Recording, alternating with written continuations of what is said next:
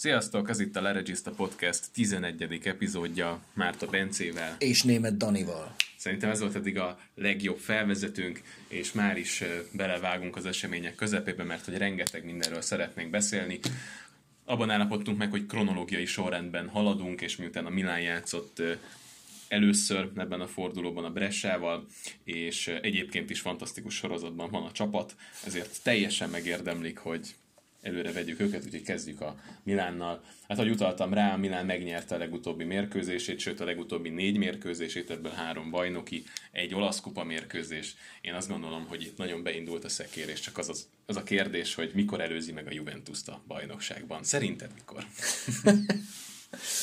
De ez, ez egy gyönyörű, beköszönő monológ volt. Uh, és kérdeznék is tőled, hogy, hogy szerinted ez Ibrahimovic, vagy ez a 4-4-2, vagy, vagy valójában arról van szó, hogy ez, ez a formáció és ez a játékrendszer az, ami a legjobban illik ez a mostani kerethez, e, vagy ez csak rohadt nagy mázli?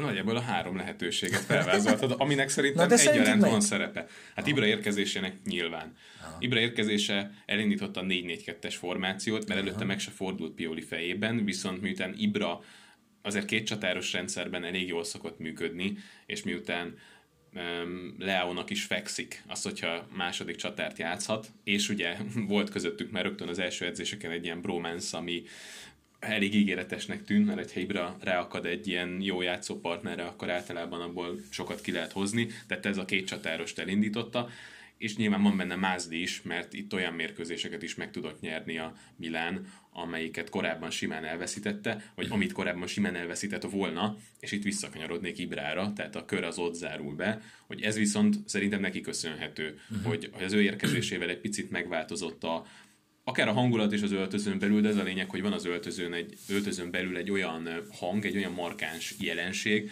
a, ami adhat egyfajta önbizalmat a játékosoknak, és főleg a fiataloknak, tehát nem nagyon volt egy ilyen vezérszerep a csapaton belül, vagy egy ilyen vezérszereplő a csapaton belül, aki akár a háttára tudta venni a csapatot. Ibra abszolút egy ilyen személyiség is, meg játékos uh-huh. is. Szerintem sokan aggódtak, hogy ő 38 évesen mire lesz képes egy top bajnokságban. És hát, még mindig. És, és rá kell nézni erre az emberre, ez nem egy 38 éves ember teste.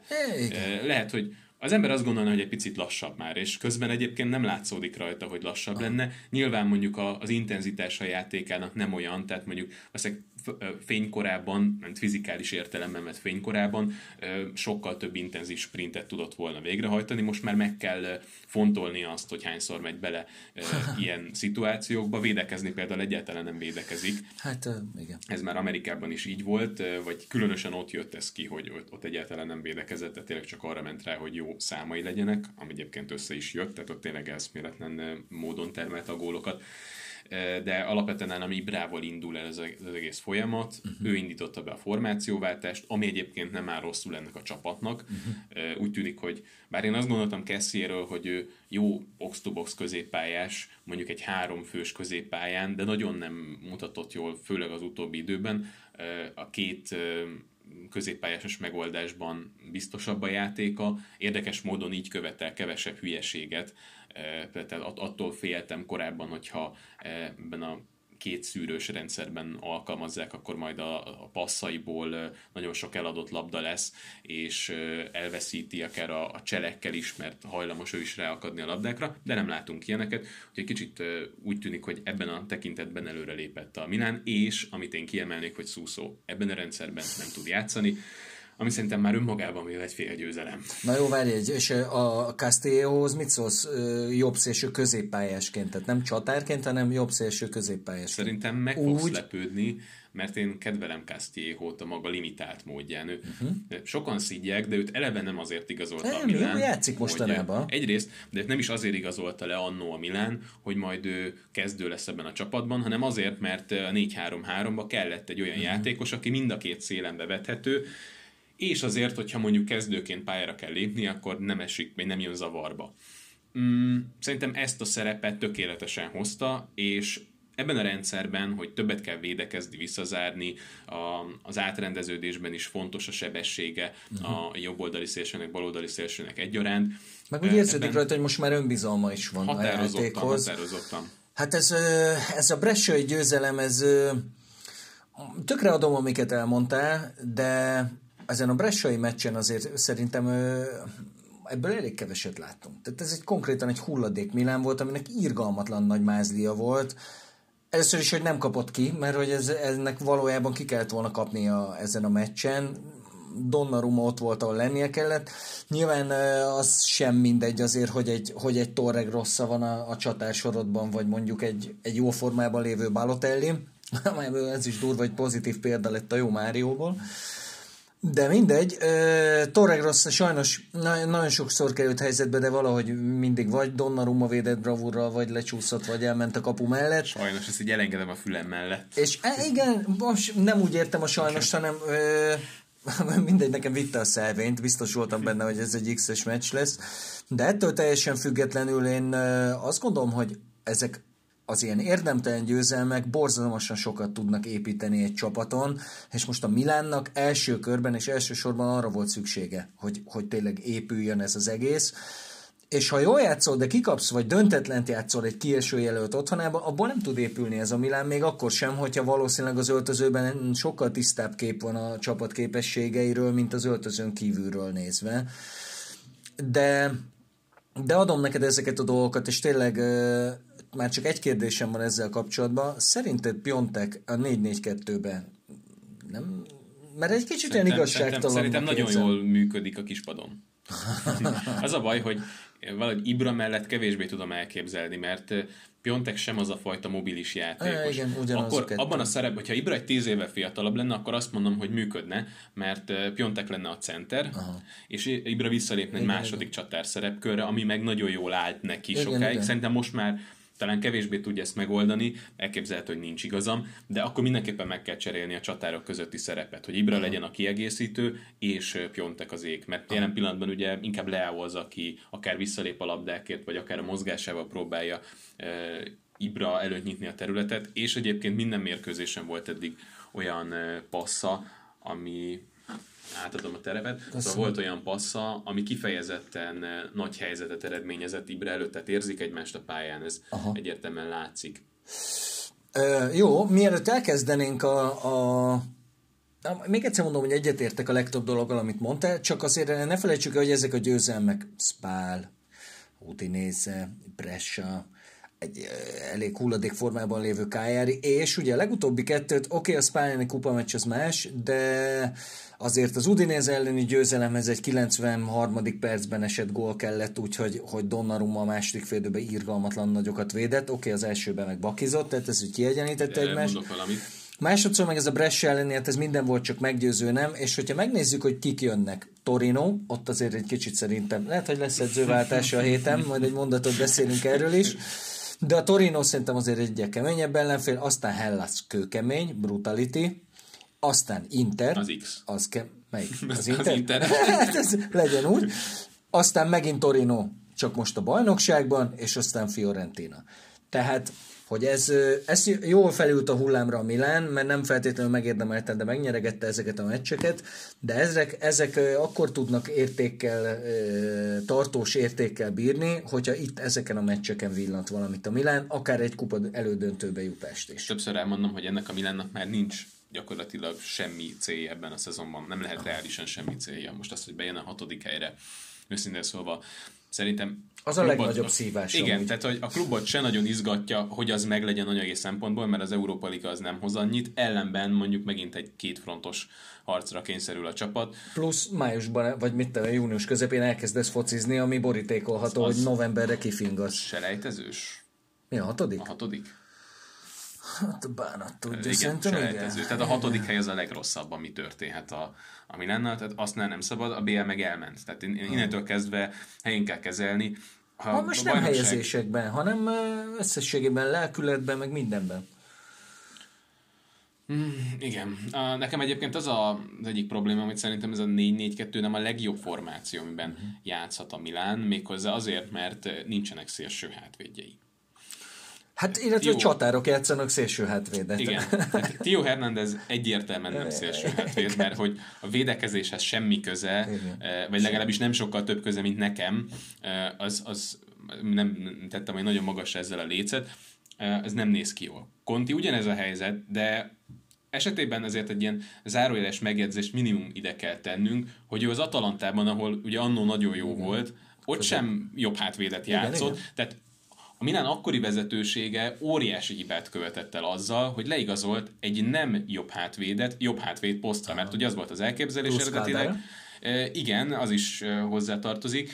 Um, tehát, hogy, hogy itt, itt sok olyan játékos sikerült az elmúlt időszakban megszerezni, akik a három védőben jól, jók lettek volna, csak aztán mondjuk leszámítva a Bonucci-val nem túl fényesen elért kísérletet, Szóval azt az időszakot leszámítva nem próbálta ki a Milan igazából, pedig a két szélső hátvéd nagyon jól működhetne, eh, mint szárnyvédő, ami valószínűleg a számukra legideálisabb eh, pozíció, és egyébként eh, talán a középpályának ezt a nyitottságát is megoldaná, hogyha lenne a két szűrő mögött három védő, uh-huh. és egyébként nem tudom, hogy ez mennyire reális így, hogy négy középső hátvédje van gyakorlatilag a ah. Milánnak ugye Káderát ilyen tekintetben nem lett volna szabad elengedni, hogyha már ebben gondolkozik a csapat. De nem, gondolkodik, nem gondolkoznak látszik, benne. Igen. Miközben egyébként szerintem például a Pakétának is feküdhetne ez a megoldás, hogyha mondjuk egy ilyen 3-4-1-2-ben gondolkozunk, uh-huh. ami,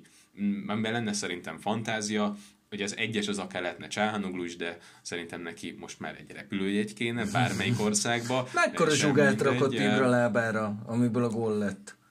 Volt egy-két jó lövés, és oké, okay, adom, nem, ja. nem, de ez tök igaz. A jó, mondjuk nem egy szuszó szinten, ja. de hát uh, Szuszó legjobb meccs az elmúlt két évben, az a következő lesz a Sevillában, nem tudom kivel játszanak. Nagyon-nagyon remélem. Alicante. Nagyon remélem. Igen, igen. Na mindegy is.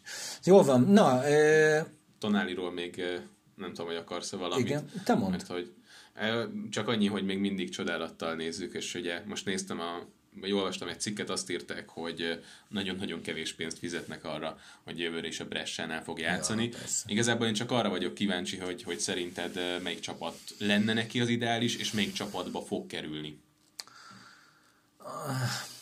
Ugye nyilván a, a Juventusnál van egy ilyen törekvés, hogy minél több olasz és minél több olasz válogatott, ezt még annó az idősebb Ányeli mondta, hogy a, a, azért kell a sok olasz, hogy mindenki tudja, hogy mit jelent a Juventusban játszani és ezt az olaszok azért sokkal jobban érzik, mint a, a többiek. De szerintem Tonali még, még nincsen készen arra, hogy, hogy akár a bajnokok ligája szintjén futballozzon. Igazából sok meccs van, amikor még ebből a Bressából se tud kiemelkedni, annak ennél, hogy a lábán van a labda, és látod, hogy, ez, hogy az jó helyen van. Nagyon sok pozitívumot lehet vele kapcsolatban elmondani, de ő még most már szerintem az olasz nagy csapatok már nem akit vesznek tehetség, azt passzolják is egyből tovább, lásd, tudunk számtalan példát mondani rá, hogy megveszi kölcsön, adja, játszom még, játszom még, aztán meglátjuk, mi lesz belőle. Hát ebben nem hozzák vissza, tehát ez a... Sokszor, nagyon so, vagy nagyon ritkán. Hát, és akkor... Kire emlékszem, hogy itt visszahoztak, mondjuk Rugáni mm, talán egy ilyen példa, hát, Rugáni, igen. Aki, akiből nem lett az a játékos, akiben igen. esetleg bíztak volna, igen. másra szerintem nem nagyon. Jovinko. Hát ő, sem nagyon. Hát, ja, hogy lett-e belőle igen, valami, igen. ez mondjuk kérdés, hogy ez, hogy ez annak számít. Legjobb, legjobb időszak a Pármában volt. E, igen.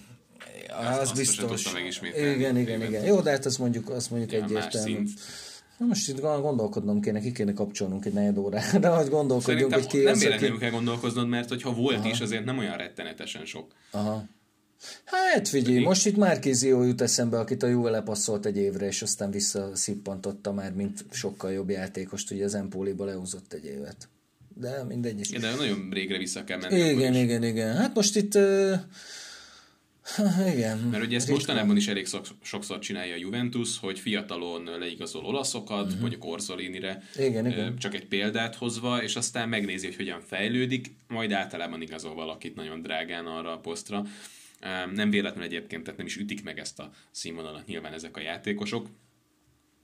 Nem tudom Tonálival mi lesz. Ez, ez, ez egy fontos szezon, és igazából nem teljesít rosszul, de azt túlzásan állítani, és nyilván azért egész más egy Bressában futballozni, mint bárhol máshol, de azért azt nem gondolom róla, hogy ő így egy az egybe beilleszthető lenne egy BL-ben küzdő csapatban. Éppen ezért teszem fel a kérdést, mert itt ugye a legnagyobb polcról emlegetnek csapatokat, hogy uh, Olaszországban Juve Inter versenyfutás, uh, Angliából azért vannak olyan hírek, hogy akár a Liverpool is szaglászna ott azon a környéken, plusz egyébként még más nagy csapatokat is lehetett olvasni, viszont én is ettől tartok, hogy azért, mert most már azért rendszeresen játszik az élvonalban, nem biztos, hogy a BL-ben is megállna a helyét uh-huh. ilyen mhm. szinten, úgyhogy ott nagyon okosan meg kell fontolni, hogy hova lép legközelebb, bár ugye a Bresset azt meg úgy tűnik, hogy kinőtte, meg hogyha kiesnek, akkor nincs is értelme visszamenni a ja, Serie B-be. Hát ez biztos. Teljesen egyértelmű, hogy ez egy érdekes kérdés lesz,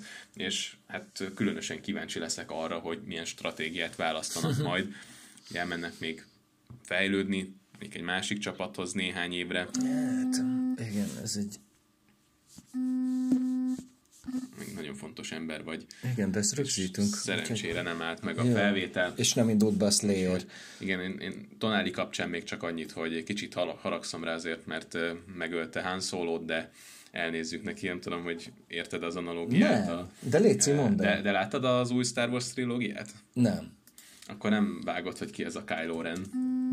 De tudom, Adam Driver, aki egy zseniális ja, hát, színész. És, és igen, csak, és, és csak... Nem, nem érzed, hogy Tonállit játszhat? De, de, de, abszolút, abszolút. Na, tehát akkor nagyjából ennyi, igen. és akkor előttem az egyik poénját. Az Megölte hányszólót bizony. Amúgy igen. Adam Driver annyira rohadt jó színész, hogy fogalmam sincs, mit keres ebbe a hulladék sorozatba.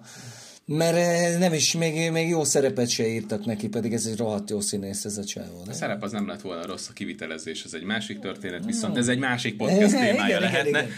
Viszont úgy gondoltam, hogy ezt a Kylo Ren, a, eh, vagy Adam Driver, eh, igen, aki az Tonali, igen, hát igen. Szóval a tonáli hasonlatot ezt mindenképpen be kell hozni, mert Pirlóhoz hasonlítják, de igazából úgy tűnik, hogy más fronton is van Igen. előtt a jövő. Akkor folytassuk tovább. Hogyha kronológiai sorrendben megyünk, akkor az Atalantával folytatjuk. Maradunk ebben a leosztásban? Hát, figyelj, igazából két mondat elég az, hogy, hogy rohadt egy dolog lehet az Atalanta ellen játszani, mert ezek mindig ugyanazt csinálják. De ha te éppen olyan napod van, tehát nincs olyan, hogy most jó napjuk van, rossz napjuk van, minden napjukon ugyanezt ugyanúgy meg tudják csinálni. Az a kérdés, hogy neked milyen napod van. És ha belefutsz egy ilyenbe, mint amiben most a Toró belefutott hazai pályán, akkor annak ez a vége, és ez, ez valami hihetetlen. Tehát szerintem ilyen csapat azért nagyon kevés van a világon, amelyik a 93. percig megy, és be akarja lőni azt a kurva hetedik gólt is. Oké, okay, ebben benne volt, hogy Beát Muriel, akinek azért nincs olyan rettenetesen jó szezonja, és még ő is darálni akart, de ez egy... Nincs jó szezonja. Murielnek? Gólokat tekintve igen, de amúgy játékba kevésbé kritizálják Jó, de is. nagyjából az egész pályafutására ez volt a jellemző, Há, és most, hogyha az, visszanézzük is. azt, hogy, hát igen, visszanézzük azt, hogy hány gólt szerzett az utóbbi években, akkor ebben a tekintetben azért jelentős előrelépés az, ami történik, és neki azért nem is kezdőként kell játszani. Ebben Jó, azért még nem volt, de azért kezdő volt, hát ne felejtsd el, hogy... Persze, Zapata sérülése Zapata miatt, de hogy őt nem a kezdőbe hozták eredetileg, hanem kiegészítem benne, de mondom, hát, most az előző években elérte eredményeit, a Fiorentinánál 6 gól, 19 meccsen, Sevillában 6 meccsen 1 gól, utána, vagy előtte 29 meccsen 7 gól, és 2016-17-es szezonban volt utoljára 10 gól fölötti szezonja. Tehát azért ez az ő szintjén ez kifejezetten erős szezon. És azt megelőzően pedig még az Udinézénél 2012-es 13-as szezonban volt 10 gól fölött. Tehát azért hát szerintem Murielt egy picit Én arra nem is, nem is volt meg a fejemben, hogy visszavitte az Udinéze. Azt, de ez a Lecce után, igen. A, az a Lecce, az megvan. Quadradoval együtt kihaigálta őket. Ez, ez, ez, az nagyon király volt.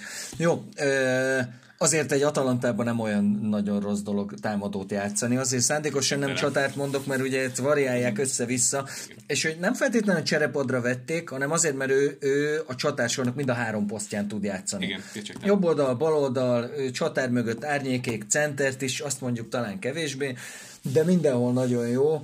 És hát ez ebbe, ebbe az Atalantába támadót játszani, hát az valami fergetegesen szuper dolog. Az egyetlen negatívum ezzel a meccsel kapcsolatban nyilván sajnáljuk a torót. Mert sajnál? Te sajnálod a torót?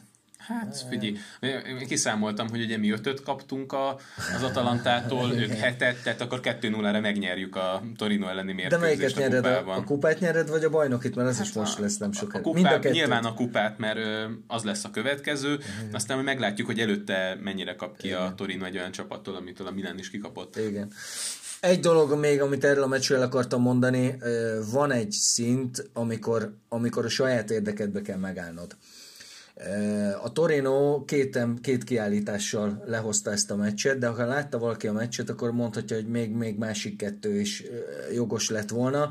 Ugye ez, ez van, és emberek vagyunk, nem szabad elfelejteni, hogy amikor 5 0 vezetsz idegenben, akkor a hazai csapatot, hogy mondjam ezt szépen, Sportszerűség... Tehát, igen, igen, igen. És nem vádolom sportszerűtlenséggel az Atalantát, mert belőlük ez jön természetesen.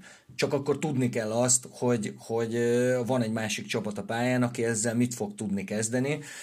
És itt azt próbálta, hát Lukicsnak a faltja az valami olyan mértékű tűrhőség a 92. percben 0-2-nél, nem véletlen egyből piros volt, tehát de az, hogy láttad, hogy ott ölni akar, azt akarja, hogy, az, hogy, hogy ő már valahogyan, de menjen el erről a pályáról, mert iszonyatos rettenetesség, ami történik. Úgyhogy ez egy kicsit önveszélyes ebből a szempontból. Egyébként rúgtak ma idén egyszer hetet, de az ott egy ilyen hátra dobos sztori volt. Ez azért egy kicsit más. Úgyhogy... Ez, ez teljesen szürreális egyébként, hogy ez a, ez a csapat, amelyik ezért nem a legnagyobb sztárokat vásárolja, meg finoman szólva sem. Ez gólrekordokat dönt Olaszországban, és Igen. ugye az is, tehát akkor is az első csapat volt az olasz bajnokság történetében, amikor egymást követően két fordulóban nyertek 5-0-ra, ami teljesen felfoghatatlan, hogy Igen. még ha visszamegyünk az olasz foci őskorába, akkor se találunk ilyen eredményt. Igen. Ha visszagondolunk, hogy milyen legendás csapatok voltak az olasz futball történetében, azok se tudtak ilyet, ez egyszerűen felfoghatatlan, Igen. az pedig, amit Ilicsics játszik, az, tehát ha most copy Ilicsicsot a Barcelonába, akkor, és kicserélnéd a Messi meszt, egy kicsit Igen. feszülne rajta, de nem jönnének rá ezen kívül, hogy... A lusta disznó, zseniális, és ne nézd meg, hihetetlen mi történik.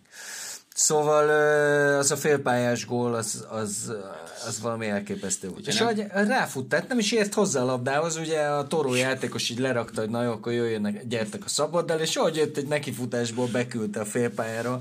Ez ha nem láttátok, mindenképpen nézzétek. Igen, meg. nagyon ez, vicces. Az, az, az, év találata. Igen. Na, ennyit a Toró Atalanta. Nem, nem, nem. Nekem Na, még egy, egy kérdésem Na, mond. van egy Gasperini-t el tudod-e képzelni hát, egy nagyobb csapat kispadján? Tehát szerinted ez a rendszer, ez itt ebben a közegben működik, és mondjuk feltöltenéd, tegyük egy jobb játékosokkal, akkor az, az úgy már nem működne? Nem tudom. Ugye bennem is azért nagyon erősek az emlékek erről a 2011-es interhatalom átvételről. Jó, de, de akkor teljesen más edző volt. Jó, oda ment és mondta, hogy ő ezt a rendszert fogja játszatni, de mondom, nem árult zsákba macskát, tehát a vezetőséggel lesz az elején között, hogy neki van jó. ez a rendszere, hozza, azt mondják, hogy kell, azt mondták, hogy kell. Jó, onnantól kezdve kirúgni négy meccs után, vagy öt meccs után, szerintem az a hülyeség beismerése, mert akkor az elején azt mondja az edző, hogy nekem ez a rendszerem, ezt hozom. Eldöntitek, hogy kell és azt mondod, hogy kell, akkor nem négy vagy öt meccs után rúgott ki.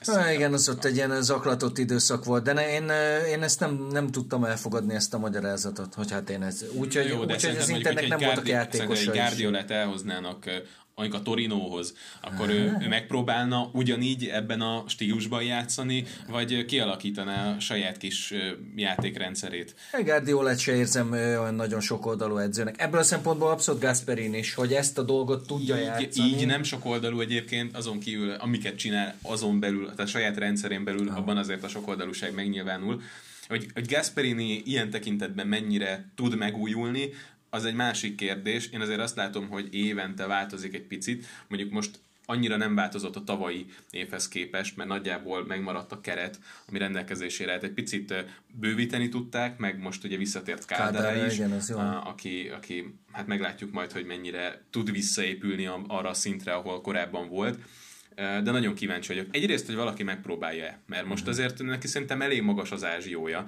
és hogyha valaki azt mondaná, hogy jó, nekem kell Gasperini, akkor nem az lenne, hogy kapna egy keretet, ami effektíve alkalmatlan arra a játékrendszer, amit eddig játszott, hanem mint ahogyan elkezdte a Manchester City Guardiolának igazolni a játékosokat, ahogyan mondjuk Kloppnak a Liverpool, Aha ugyanúgy, vagy mondjuk jelen esetben az Inter Conténak, ugyanúgy ő is megkapná azokat, vagy megkaphatná azokat a játékosokat, akik illenek ebbe a játékrendszerbe, de talán magasabb szintet képviselnek, mint a jelenlegi Atalanta kerete, főleg mondjuk védő oldalon, mert... Hmm, amit... Érdekes kérdés. Nem, nem tud, te se tudod, én se tudom, nem tudhatjuk, hogy mihez tudnak kezdeni. Az biztos, hogy magasan van az ázsiója, tehát adott esetben nyilván az Inter már kiesik a lehetőségek közül. Szerintem külföld is, amúgy többé-kevésbé, nem tudom. Az, az biztos, hogy Milán ez, Napoli, ez, ez a két opció hát van igen, nagyjából szerintem. Igen. A Napoli el tudom képzelni. Főleg, hogy ott most egy tök új dolog épül, valószínűleg, mondom uh-huh. én, mert aztán Szó is volt egyébként arról, hogy Ilicsicset vinné a Napoli, hát hogyha átteszi a helyét oda, akkor szerintem így viszi A legnagyobb hülye lenne Ilicsics 32 évesen lemenni Nápolyba, mi a bánatnak? Hát jó, zsetom. Szerintem azért megfizetik őket most itt a BL miatt, és azért az Atalantánál csúran cseppen valami. Majd mindjárt elnézek, hogy az Atalanta hányadik helyen áll a fizetések Igen. terén. Ja, ja, biztos, hogy nem, nem fizetnek olyan szinten, de hát... Nem túl magas, ja. igen. Na, ö, szerintem egy mondat elég lesz az Interről, vagy egy pár mondat elég lesz az Interről. Nem nyertek megint zsinórban harmadjára. Ha egy mondat, akkor ennyi. Jó, de még tegyük hozzá, hogy erről a meccsről most, hát az a baj, bele fogunk menni nagyon, és akkor már kevés időnk marad a fontosabb dolgokra. Na, de mindegy, ez egy dolgot szeretnék elmondani. Um, az a hiszti, amit az Inter játékosok és a bíró felé, a negyedik játékvezető felé köpő Ranokia és a valószínűleg a, a zöldöző folyosón kiállított cserekapus, meg a, az a az ilyen Barcelonától látott siserehad rajtaütés a, a játékvezetőn, az azért nagyon visszás, mert ezen a mérkőzésen a játékvezetőnek, Manganiello vezette azt hiszem a meccset, nem vagyok benne teljesen biztos, Tökéletesen mondtam. Igen, két megkérdőjelezhető, fontos megkérdőjelezhető ítélete volt, és mind a kettő az Internek kedvezett. Az egyik a gól, az Internek a gólja, amit ha akarom szabálytalan, ha nem, nem. Ez játékvezetői felfogás kérdése. Hozzáteszem, olyan szellemben fújta a meccset, hogy azt nem kellett lefújni. Tehát ilyen formán ez egy jó döntés volt tőle. De akkor is azért ott felmerül a kérdés, hogy ez egy, mert azért csak megtámasztja két kézzel az emberét Lautaro. A másik pedig, ahol szerintem hibázott is, az pedig Lukaku-nak a, a páros lábas becsúszása, ami piros lapot kellett volna adni.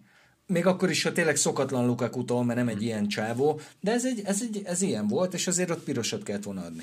Na most az, hogy a mezőnyben volt egy pár szabálytalanság, amit adott, elengedett, vagy nem adott meg az Internek, az egyáltalán nem validálja azt, ami történt itt a meccs végén, az anyázva, fröcsögve, hisztériázó játékosokkal, meg kontéval, meg elviharzok a stadionból, nem tartok sajtótájékoztatót. Tehát ez visszás, és ez egy olyan dolog, amiben nem jó konte. Tehát ő neki itt ki kellett volna állni, és azt mondja, hogy nyugi gyerekek, oké, okay, most éppen szopóág van, de látjátok, nézzetek rám, nyugodt vagyok, nem fröcsögök, nem izélek, gratulálok a bírónak, köszönjük, hogy jól vezette a meccset, viszontlátásra. Ehelyett most ügy van az interneten, úgyhogy nem kéne ügynek lennie. És az, hogy három döntetlen egymás után, oké, okay, szakad, el az, szakad el a Juve, mondjuk annyira nem, nem majd igen, beszélünk róla, de azért azért, ö, tehát ö, három fordulóval ezelőtt még két ponttal vezetett az Inter, most meg három mínuszban van. Tehát oké, okay, de amúgy is, most ez reális elvárás ettől az Intertől? Hiába igazolnak a kezdőben, mert ugye ezt csinálják most, hogy a kezdőbe igazolnak. Nem reális elvárás, nem reális elvárás a bajnoki cím. Nekik hátrafele kellene nézegetniük a Lációra, és ahhoz meg nyugodtság kellene. De nincs nyugodtság, hanem hiszti van, ami most szerintem kontraproduktív. Igen. Uh, amit felírtál, illetve átküldtél e-mailben, hogy nagy bevásárol az Inter, itt nyilván Ashley Youngra gondoltál elsősorban. Hát meg Mosesre, meg Eriksenre, aki ma ugye... Jó. Igen, tehát ez, ez a része lett volna a vicc, hogy, hogy Ashley Young és Viktor Moses, mert azért ők inkább a Jack Kerini kategória, akit ugye még szezon elején poénkodtunk, hogy ki lesz majd a Jack kerini az Internél, hát úgy tűnik, hogy megtalálta az ő személyükben. Ezért, igen. Most azt, azt hiszed, de közben meg tökre nem, mert Conte az ilyen játékosokat imádja a legjobban. Tudom. És nézd meg, világ életében ezekben a játékosokban bízott, aki akár alulértéket kell. Nézd, Pirlo. Mondjak még egyet? Mm, jó, tehát, azért, hogy... azért Pirlo nem annyira alulértékelt játékos. Hát, tehát egy mondjuk a Milán egy kicsit alulértékelte, ö... így a könyvéből fakadóan, tehát hogy kapott egy tollat ajándékba. És amikor mondták, hogy akkor jó, akkor itt a szerződés hosszabbítás, akkor jelezte, hogy pucsúzni jött, nem aláírni. Na mindegy, szóval Conte... Jó, ezek... Abban Allegri is benne volt, akit úgy tudom, hogy tisztelsz, úgyhogy kicsit... Tisztelem Allegrit, és benne volt, adom. Abszolút. Adom, adom, adom, adom, igen. Na, de hogy nyilvánvaló, hogy ezeket a játékosokat tudja kezelni Conte, és, és nagyon jól használja, persze, csak hát ugye itt a nagy bevásárlás alatt, vagy hát lehet, hogy akkor máshogy értékeljük a nagy bevásárlást, meg kicsit ironikus nagy bevásárlás címszó alatt jó, Ashley Youngról és Victor Mosesről beszélni. És de Christian Eriksenről. És Christian Eriksen viszont nem, tehát hogy nyilván ő az a kategória, aki egy sztárigazolás uh, szintet megüt, viszonylag olcsón hozzájut az Inter, bár ugye lejár a szerződése. Igen, hát ahhoz, sokat ahhoz mérten azért sokat, igen, sokat fizet érte ahhoz mérten a, az Inter, de 20-25 valami Én 15-öt tudok. Mm, akkor lehet, hogy más. A fizetése lesz nagyon sokat, ez biztos, hát nyilván, nyilván azzal hozták el és ő azért egy, egy nagyon fontos igazolás lehet, mert szezon előtt beszéltünk erről elsősorban, hogy kezdik kidobálni a kreatív játékosokat a csapatból, és hogy kik lesznek azok, akik átveszik ezt a szerepet. Hát Sensi elég jól megoldotta az év nagy részében, csak mondjuk sokat volt sérült mellette, és itt a középpályán egyébként is a mélységgel nagyon sok probléma volt. Itt Christian Eriksen amennyiben tud olyan szinten játszani, mint mondjuk másfél évvel ezelőtt, mert azért ez egy elég nagy kérdőjelőt gyakorlatilag csapágyasra játszottak egy olyan rendszerben, amiben borzalmasan kegyetlen dolog játszani, tehát így gyakorlatilag folyamatosan intenzív sprinteket követelt meg, főleg a középpályásaitól Pochettino, eh, és ezért az nyomott, hogy a játékosokban ez nagyon látszódik, sok tetenem játékosban, például mhm. Eriksenben is, eh, Úgyhogy nagy kérdés, hogy Conte hogyan fogja használni, mert azért ez a játékrendszer sem arról szól, hogy nagyokat szusszanunk a középpályán. Mm. Um, nagyon kíváncsi leszek, hogy hogyan használja, na de hogyha visszatér ahhoz a formához, akkor azért az ő kreativitás az rengeteget jelenthet az internet, pláne. Így van, és még a nagy bevásárlás az még vegyük hozzá, hogy a Politánot sikerül rálőcsölni a, a Nápolira, akkor valószínűleg Zsirú is érkezik ha még úgy a büdzsébe vele fér. Tehát ez már egy nagy bevásárlás, és ez azt jelenti, hogy ugye Conte is most ráment, tehát vérző, habzó szájjal látja a bajnoki címet maga előtt, elnézve ezt a Juventus teljesen joggal, és ezért a kezdőbe igazol. Tehát nem mélyíti a keretet, hanem a kezdőbe igazol. Olyan játékosok, akiket egyből be tud dobni. És hogyha megnézed azért Ashley Youngot ezen az első, a leges-legelső meccsén, ugyanaz, mint Lukaku. Rögtek a United szurkolók, hogy őristen, hála Istennek viszi ezt a gólemet, meg minek, bum, 15, 6, nem is tudom, 15 vagy 6 gólos, mm. jól játszik, hatékony, stb. Ashley Young beállt, a legtöbb szerelés, legtöbb labdaszerzés, a felszabadításban valaki jobb volt nála, plusz négy kulcspassz, az a legtöbb az egész mezőnyben, és egy gólpassz. Tehát ennél szarabból nem mutatkozzon be jobb futód azért egy meccsen. Mondjuk egyébként a Manchester Unitednek az Olaszországba igazoló játékosai, mm. mínusz Alexis Sanchez, mm. aki sérülés miatt nem játszott igazából sokat, de elég jól működnek, elég a Chris Smallingra gondolunk, aki yeah. abszolút uh, a, álomcsapatban. Nekem ott volt a fél Igen, évében. teljesen. Yeah. Egyáltalán nem beszéltünk róla sajnos podcastben, de Nagyon ha csináltunk volna, akkor nálam az, az álomcsapatban is ott lett volna yeah. fél évi MVP azon a poszton, szerintem a legjobb védő volt konkrétan. Igen. Ami azért szériás szinten. Hát esetleg, de igen. Tehát ott, nem, ott nem, a, hat, a hatását tekintve nagyobb volt, mert nagyon látványos az, Ó, hogy igen. hogyan változott meg adom, adom. a Róma védekezése. Úgyhogy azért Manolást kellett pótolni, aki nem játszott jól előtte, de fontos láncem volt. Ja. És um, még Pogba itt sincs. Hát igen. ha már a Manchester Unitedből érkező játékosokról van szó. Úgyhogy ez a bevásárlás, ez, ez mutat valamit, azt mutatja, hogy, hogy Kontének azért főhet a feje most, amiatt, hogy hátrányba kerül, mert jönnek a rangadói. Ráadásul egy dolgot ne felejtsünk el, az Inter mindenkivel idegenbe játszik. Mindenkivel. Tehát össze tudta le az összes hazai rangadóját, megy Torinóba, megy Rómába a Lációhoz, megy az Atalantához, tehát hogy ezek még várnak rájuk, és ehhez, ezért, ezért vásárol nyakló nélkül Conte, de azt most maga ez a, a, ez a hiszti, ez indokolatlan volt, de megértem, hogy, hogy mire összeállna január végén, az átigazolási időszak végén az a csapat, amelyikre ő azt gondolja, hogy azzal majd meg fogja verni a Juventus, addigra adott esetben előfordulhatott volna, hogy már akkora a hátrány, amit azért nagyon nehéz ráverni a Juvéra ez egy tökéletes átkötés volt. Így áttérhetünk a forduló utolsó mérkőzésére. De akkor most megszakítjuk a kronológiát. Mert megszakítjuk, mert mit szerettek volna? Meg hát hat órás volt a római derbi, de akkor I... beszéljünk a Juve-ról. Az átkötés miatt azt gondolom, hogy megszakíthatjuk, igen. Szóval ugye kettő egyre nyert a Napoli a Juventus ellen, és hát úgy tudom, hogy egy kicsit Szárira mérges volt, nem a nyilatkozata miatt, az utána hab volt a tortán, hanem azért, amit a mérkőzésen elkövetett. Vagy nem követett, ezt meg nem tudom. 18 éve alattiakat kérem, hogy fogják be egy kicsit a fülöket, mert egy régi focis mondást fogok idézni. Ez úgy hangzik, hogy ha, ha lófaszt akarsz, akkor azt is fogod kapni. Na most a Juve az semmit nem akart ettől a meccstől, és ezt nem tudod nem e, Szárrinak betudni, hogy Juventus egy ilyen helyzetben, hogy A egy rangadó, mert ez mindenféleképpen rangadó. B. 6 pontra leszakíthatod az Intert, és levegőhöz jutsz. Simán megteheted, hogy, hogy ö, rálazítasz egy kicsit egy-egy ilyen kevésbé fontos meccsre, mert azért ezt nem nagyon tehette meg eddig a Juve látva, hogy az Inter hogy kapaszkodik. És ezek után elmenni így, hogy nem méred föl, tehát nem látod, mert hogy azt mondhattad az elmúlt két hónap alapján, hogy jó, elmegyünk Nápolyba, izé, jobb kezünket a seggünkbe dugva és nyerni fogunk, de nem, mert ha láttad a Láció elleni kupa meccsét a Nápolynak, akkor láttad, hogy, hogy valami azért egy jó csapat ellen is elkezdett működni. Grinta?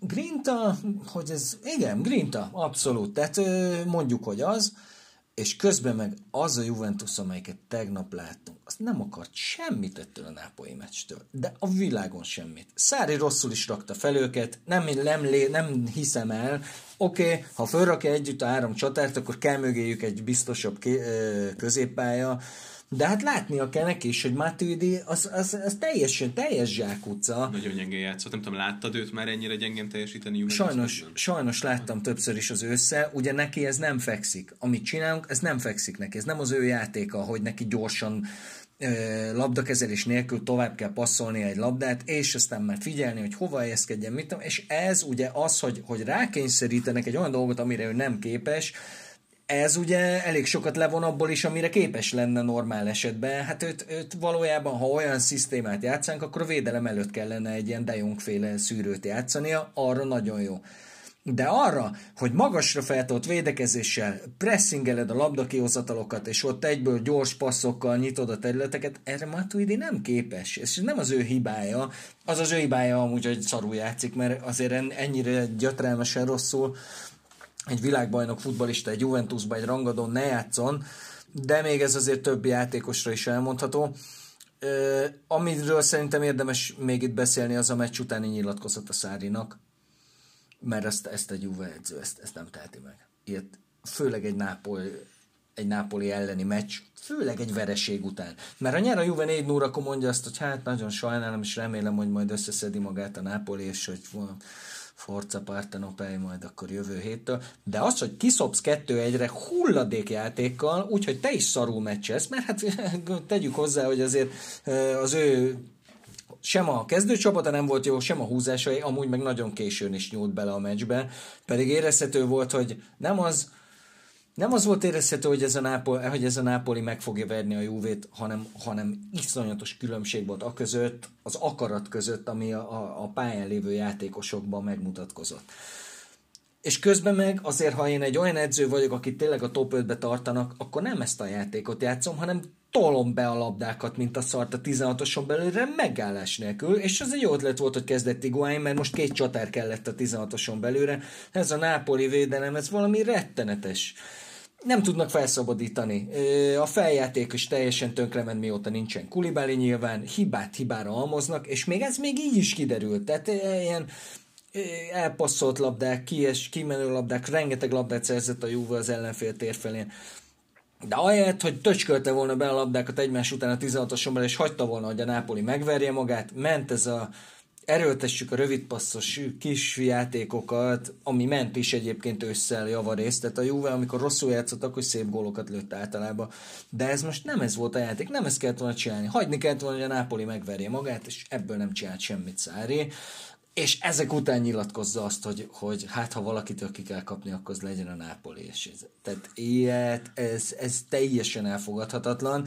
Nagyon meg lennék lepve, ha Szári ma reggel nem a szőnyeg szélén kezdte volna Ányeli irodájában. Mm, egészen biztosan tegnap. behívták, és valószínűleg egy, egy jó kis kommunikációs tanfolyamot neki is tartott. Ki volt az a magyar, Pintér Attila volt a Magyar Szövetség kapitányok között, akit elküldött a szövetség kommunikációs Igen, de nem tudom, hogy elmentem. De igen, uh, akkor hatástalan. De, igen, valószínűleg igen, a Szári esetében is az lenne valószínűleg, de azért itt egy ilyen, nem tudom, guide-ot biztos adnak neki, hogy mit nem mondunk vereség után, és az egyik az, hogy nem mondjuk azt, hogy az ellenfél. Hát akkor, hogyha már ki kellett kapni, akkor, akkor tőlük.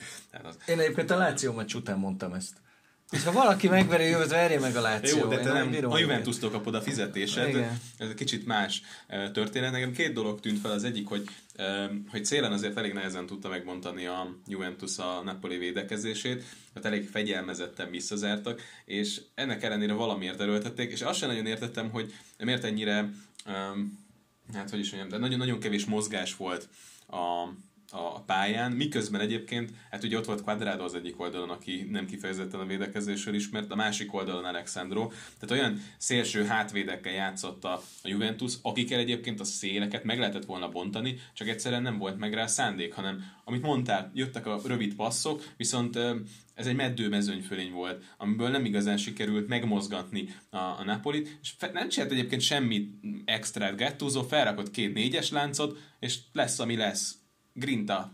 És, és aztán ebből bejött az, hogy eljutottak kétszer a Juventus kapujáig. Ez erős megjegyzés, olvastam olyan elemzést, aki szerint Csesnyi benne volt a gólban. Mm, szerintem is, um, az elsőben. Elsőre is ezt mondtam, viszont utána nekem úgy tűnt, hogy eléggé lefele csapódott a lövés, és nagyon kellemetlen volt. Talán nem volt olyan nagy erő benne, viszont próbált azért valamilyen szinten oldalra lökni, de az, a labda íve miatt nagyon nehéz volt azt úgy, úgy kezelni, de nekem ez jött, tehát hibának nem nevezném, de lehet, hogy egy klasszis kapus vagy extra klasszis kapus megfogja, mondjuk egy tíz évvel ezelőtti buffon keresztbe lenyeli. Ah, jó, de az tíz évvel ezelőtti buffonnak ágyúval is lőhettél volna, azt is megfogta volna. Azért annál a lövésnél inkább az a kérdés, hogy Insigne miért terelgetheti 20 méterre hát a labdát kaputól, és Matuidi hol a jó Istenbe volt, amikor az ő helyén terelgeti a labdát Insigne. Nem tőle indult az akció?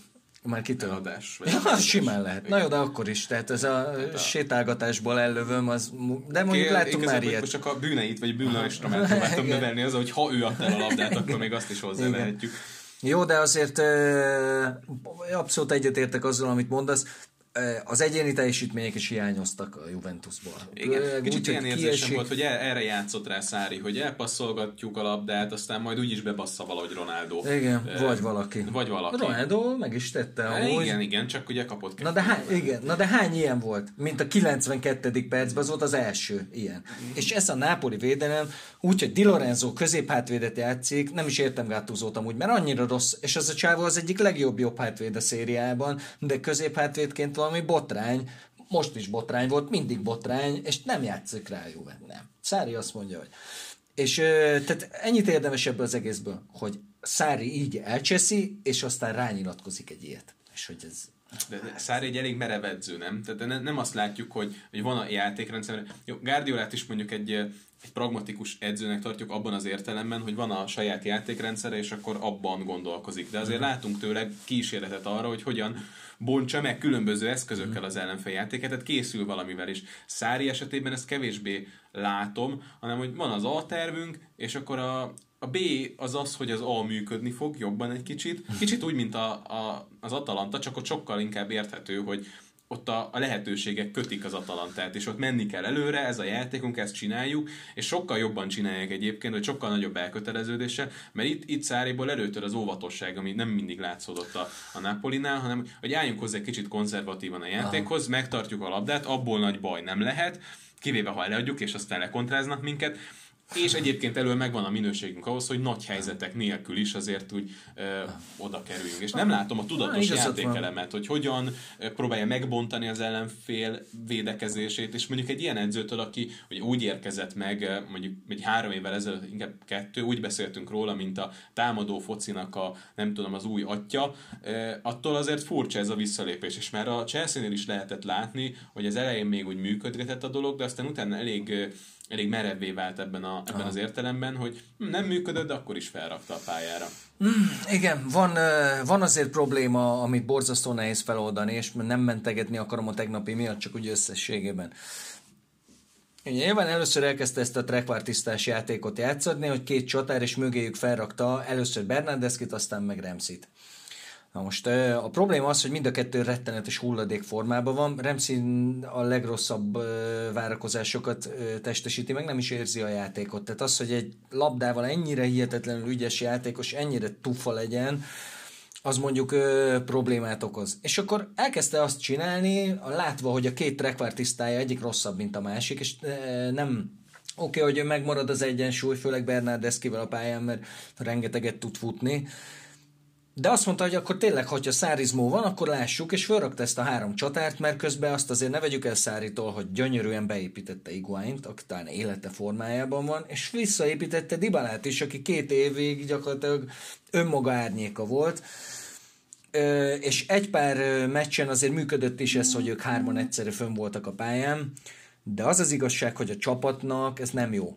Ez akkor jó, hogyha mögöttük egy nagyon bika középpálya van, amelyik föl tud lépni úgy a pressingelésre, hogy, hogy nem probléma az, hogy adott esetben elveszítenek egy-két labdát, mert azonnal visszaszerzik.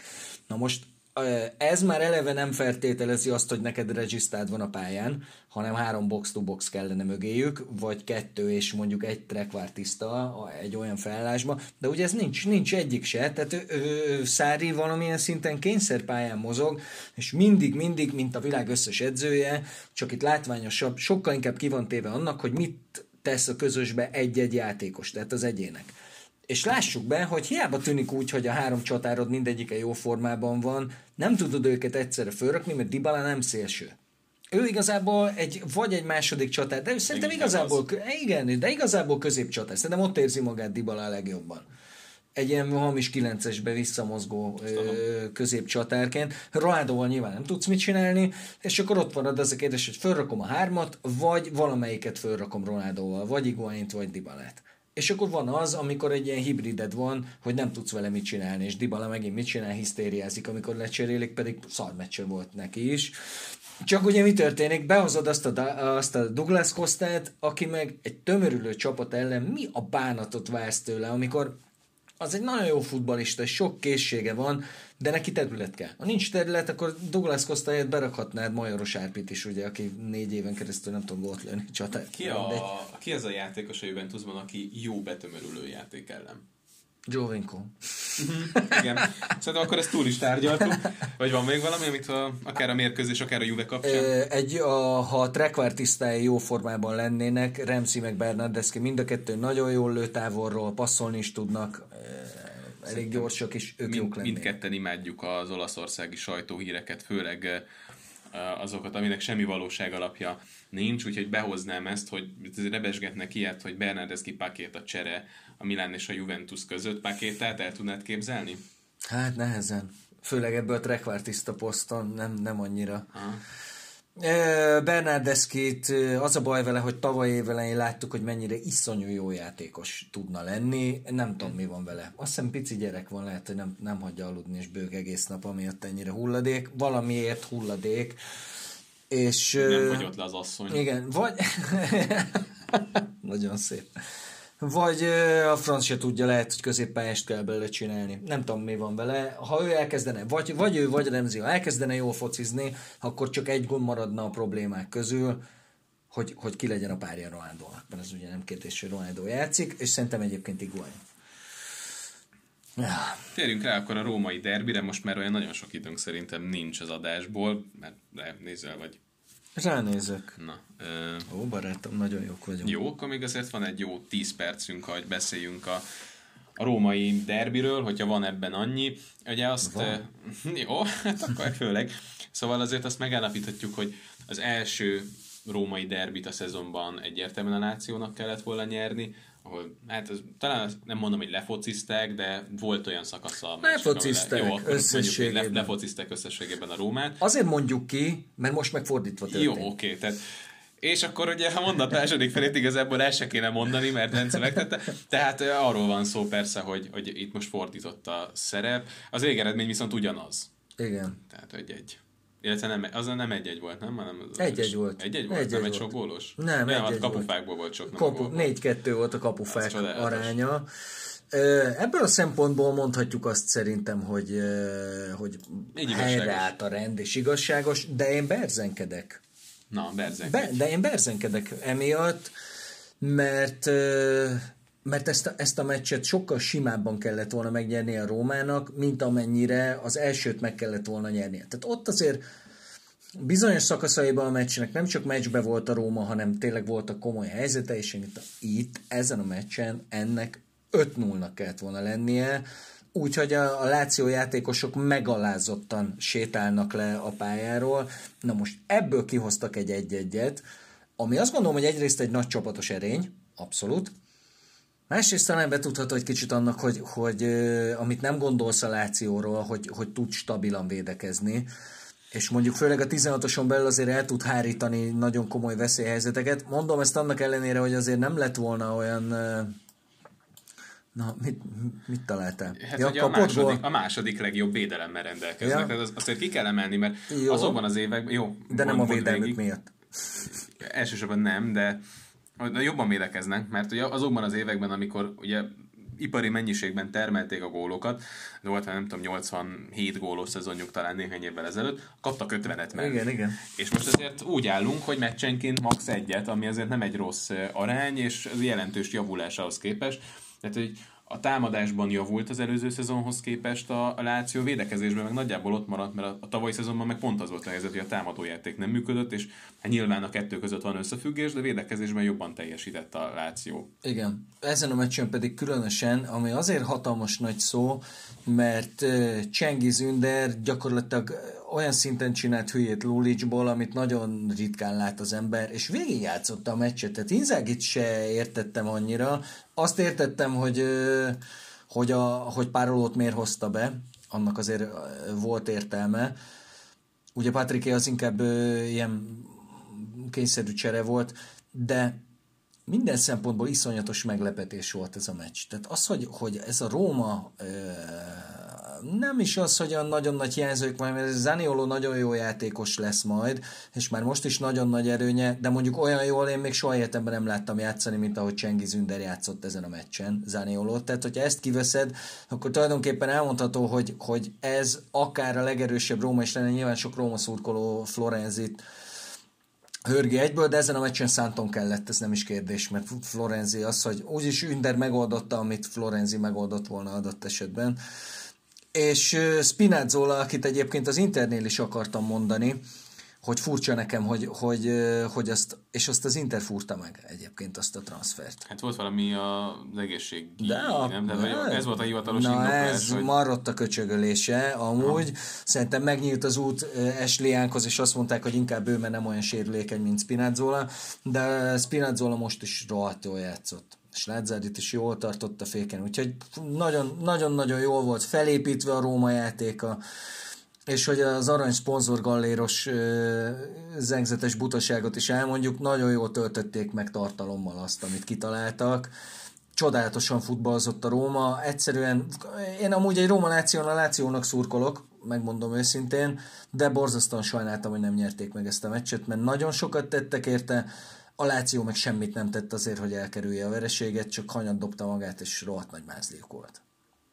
Na, meg hát, olyan, és a Láció gól.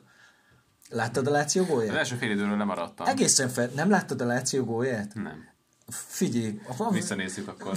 Figyelj, az, én ilyen gólt még soha életemben nem láttam. Ez az egyik legviccesebb, és a, a Rómától nem a Rómától egyáltalán nem ö, szokatlanok a vicces gólok. Ugye volt nekik ez a Golykoecsá nevű kapusuk, aki nem, a, nem az argentin Golykoecsá volt, hanem, a, a, hanem egy urugvái Golykoecsá. Itt van, pont itt állítottad meg. De kezd előről az akciót, mert ez valami egészen csodálatos volt. Tehát ilyet, ilyet az életedben nem láttál még. még hogy ilyet lehet. Na de hát ez is benne van ebben, hogy, hogy és akkor ott felmerül a kérdés, hogy ez most micsoda? Ez, ez azt jelenti, hogy a Láció annyira nagy csapat, hogy, hogy, hogy egy ennyire agyonvesztett meccs de várj, ezt tudod, hogy egy az egyben sikerült lemásolni a e, tavalyi Everton-Liverpool mérkőzést, ahol Pickford, hogy ez az angol első számú kapus, én tudom, hogy az angol kapusokról megvan a véleménye. Igen, de ez egy nagyon jó kapusnak tűnt a VB-n ott, ott esetleg, de konkrétan eljátszotta ezt a 95. Aha. percben. Oh my god, és pont a derbin. Aha. Szegény cselva. Na hát Paul López is, és Strakos is szarul védett, tehát a két kapus, aki egyébként szerintem egyértelműen erőssége a két csapatnak, az, az nagyon nagy butaságokat csinált és rajtuk múlt, de hogy, na ezt akarom kérdezni, hogy, hogy ez most, mit csináljunk ezzel a Lációval? Tehát ez most igazából egy nagy csapatos dolog volt, hogy ezt, hogy ezt a meccset, egy agyonvesztett meccset le tudtak hozni egy-egyre, vagy egyszerűen most az van, hogy ami, a hét, ami az év elején tech volt, azt most visszaadja nekik a sors, és ezt befújta egyébként 11-esnek, csak aztán levideózták. Tehát még ez is, hogy megúztak egy 11-est is, amit a játékvezető megadott, de aztán a videózás után, hát igen, furcsa, ez is olyan, hogy a franc se tudja, de végül nem adták meg. Szóval melyik ez a Láció? Én még mindig azt gondolom, hogy, hogy egyszerűen azok alapján, amit eddig elértek, vagy tiszteletlenség lenne nem oda sorolni őket a, a mostani nagy csapatok uh-huh. között. A nagy csapatos mentalitás az egyértelműen érződik rajtuk. Viszont amiről mindig beszélünk, hogy ez mennyire lesz tartós, mert ugye a Juventusnál most már, nem tudom, tíz éve látjuk ezt a... Az, az most már mondhatjuk, hogy hát elég régóta megvan. Nyilván a Láci esetében nem arról kell beszélni, hogy ennyi időn keresztül, de mondjuk egy szezonon keresztül képesek-e fenntartani. És még mindig bizonytalan vagyok ebben, uh-huh. hogy láttunk egy olyan lációt, amely képes ilyen szinten végigjátszani. És egyébként, hogyha igen, és mondjuk megnyerik a következő meccsüket, és gyorsan vissza a pontokhoz, akkor felzárkoznak két ponton belülre a Juventushoz képest. Úgyhogy megverték. Így Tehát, van, hogy... tehát hogy ott, ott azért nagyon sok minden szólhatna akár a Láció mellett is ebben a leosztásban. Ezért nagyon érdekes egyébként a Juventus veresége ebben a fordulóban, mert ugye mindenki úgy számolt, vagy sokan úgy számoltunk, hogy akkor most kettő pontot hoz a, a Juventus a két riválissal szemben, ehhez képest ugye egy pontot veszített az mhm. előnyéből, hát ez egy elég váratlan fordulat volt, és mondom, hogyha meg lesz a Lációnak a, az a Verona elleni meccs, nem egy egyszerű az feladat, nem. azt tegyük hozzá, de hogyha megvan, akkor két ponton belül a Juventusszal szemben. Igen.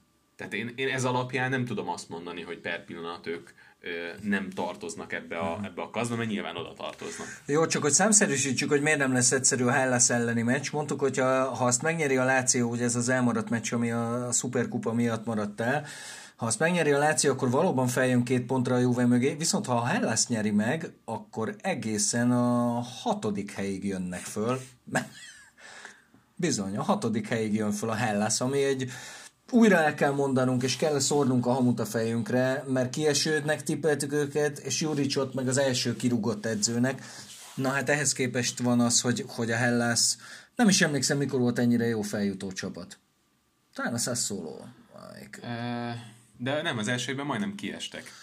Ugye Di Francesco-t ki is rúgták idény közben, aztán visszahívták, ezt minden egyes feljutó eljátsza szinten. Igen, igen. Most Koréni próbálkozik igen, vele a Bressen, kevés esélye. Hát, ezért ott nézd meg az alsóházat, tehát ott e, ugyanannyi pontjuk van, mint a Genovának, Spálnak, Lecsének, onnantól van, hogy a Genova kiesik. Az komoly. Nem fog, szerintem. Hát elnézve, hogy milyen formában játszanak kieshet, én sem mondom, hogy ők, nem, nem ők a tippem, de jelen esetben benne van. Hmm. Hát figyelj, meglátjuk majd. Azért visszajönnek ide a sérültek, akkor uh, lesz azért egy kicsit, uh, de most is baszki, nyerhettek volna Firenzébe simán. Hát kihagytak egy 11-est. De rohadt jól védett. Hogy hívják a lengyel csávó? Dragovski. Iszonyú jól védett. De Pedig az egész egyébként a szezonban nyújtott teljesítménye csalódás. Összességében alul védi a várható gólokat, de több gólt kap, mint amit kellene. Aha. Azok után, amit a tavaly az Empoliban művelt, Igen. lehet egyébként, hogy az a fajta kapus, akinek ilyen nagyon kis csapatos mentalitás kell, mondjuk Iakini is művel. És ugyanez Kapjon a... 30 lövést egy meccsen, ahol meg 29-et, és... Ezt tudod ki? Ez Szepe is, Szepen, igen, egyébként. Az Nekem nagyon... most a hirtelen Fabianski jutott eszembe, hmm. tudom, hogy nem olasz focis, de ő is az, aki a West Ham, azt hiszem West Hamben van, most nagyon-nagyon jól véd, nagyon magasan az XG-e fölött van, vagy legalábbis a tavaly szezonban így volt, és egyébként az Arsenalban pedig egy, egy potya király volt. Aha. Hogy a, minden bravúrjára jutott legalább egy potya, és Aha. ugye ő elismerten a, a, a mellett érve, hogy neki egy pont ez kell, hogy folyamatosan jöjjön a kapujára a lövés, mert hogyha 90 percig áll, és jön a 90 ben egy lövés, akkor Vagy az, hazadás. Igen, vagy bármi, ott van a labda, akkor abból jó esélye gól lesz. Ez hozzá segít, hogy És ahogy a Fiorentina második számú kapusa, meg Terracciano, aki mondjuk tavaly játszott szerintem összesen három meccset, de egyet a Milán ellen, ahol 11-esre védett körülbelül.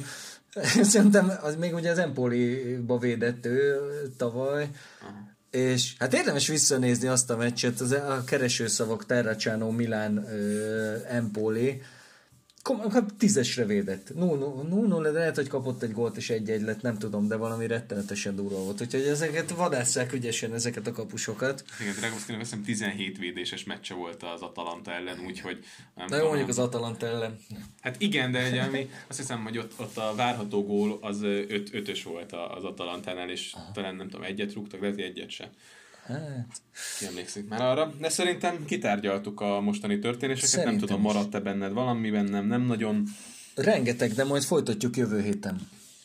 Rendben van, akkor ez, ez volt a Leregista Podcast, köszönjük, hogy végighallgattátok. Most már azt hiszem, hogy Spotify, vagy nem tudom, az, az Apple-ös változat. Mindegy, valami más platformon is tudtak minket hallgatni, amit el kellett volna mondanom, de természetesen kihagytam, kövessetek minket ott is. A szponzorainkat se soroltad fel. Hát, hogyha lennek, akkor a, figyelj, a szponzorok jelentkezését is várjuk, és ígérjük, hogy beolvassuk őket itt az adás végén. Sokkal nagyobb hatékonysággal, mint hogy nem tudom, te, Spotify, vagy... Most ki kellett volna jönni gyorsan ebből a mondatból, hogy pont egy órás hát, ha szólsz, így visszaszámolsz, akkor megcsinálom. Mert sokat De így hogy jön szponzor így? Ja, Saját. hát akkor nem tudom. Lényeg, hogy ez volt az leregisztra. Köszönjük, Köszönjük a figyelmet. Sziasztok. Szevasztok. Zsíros. Eldobod majd?